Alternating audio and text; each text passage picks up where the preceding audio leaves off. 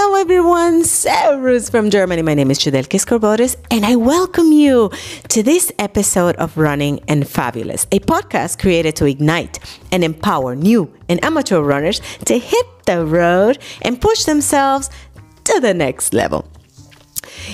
You see, sometimes we, I'm, I'm amazed at how all we need is a tiny little push in order to get us moving and get us inspired to change our lives.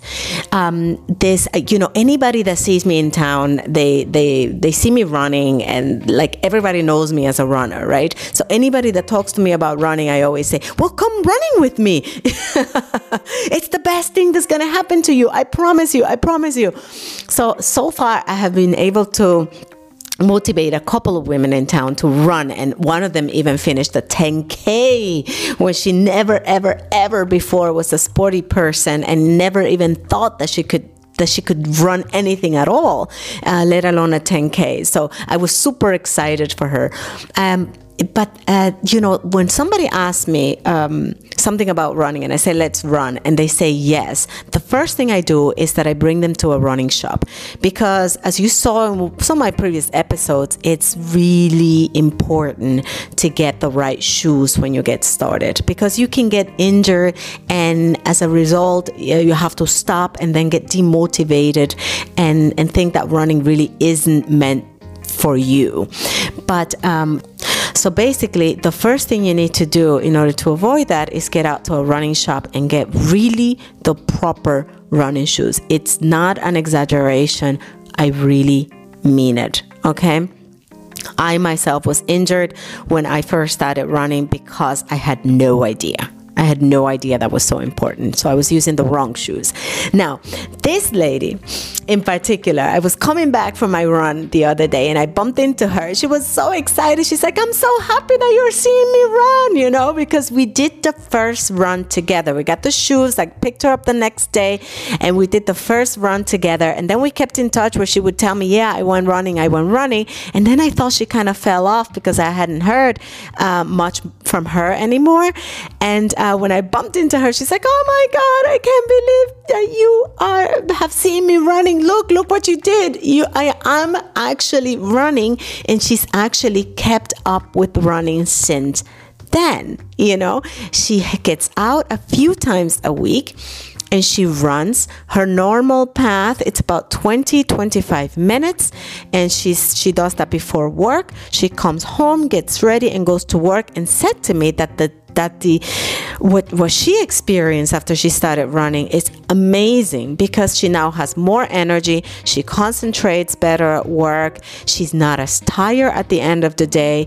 And i'm telling you i promise you if you find somebody that says to you let's go out for a run just do it because the benefits are going to outweigh any excuse that you have. So to me, you know, now that I'm I'm just I'm I'm kind of on the run for the most part and is part of my life, I actually get a lot more joy to see that running forms part of someone else's life. So now I get more joy out of seeing people go through that journey from the beginning, like I did back then. So um, if you find the slightest interest in running, if it is in your head and you're thinking about it, but you're not doing it, take the first steps. I always tell people start with the shoes first and foremost the right running shoes, then put them on, then get out of the apartment. You know, if you don't like it, come back in. Then step out the next day, go around the block. If you don't like it, then come back in. And then try it again another time, and this time go two blocks out. You do not have to get out there and take a big bite out of running. It's tiny, little, enjoyable bites that are going to keep you going. Like this, um, like this friend of mine in town, right? That she just gets out there and does little bites. And she's even now ready after a few months of, of going out there and, and running. She's even willing now to um, to bring it up a tiny little notch. And just remember that even if it's just an extra 100 meters, that's 100 meters that you never really ran before, which is an absolute and amazing achievement. Take it and celebrate it. You do not need to be a profi the minute you step out of your apartment for the first time, but you do need to take that first step. And I hope that you find the motivation or the motivator to get you going because the running habit is the best thing that you're going to adopt for your health. Now, remember this, my friend. You are just one run away from changing your life. And with that, my fabulous listeners, I thank you so much for sticking around into the end of this podcast. I wish you a happy run, a schönen Tag, and hasta mañana. Ciao.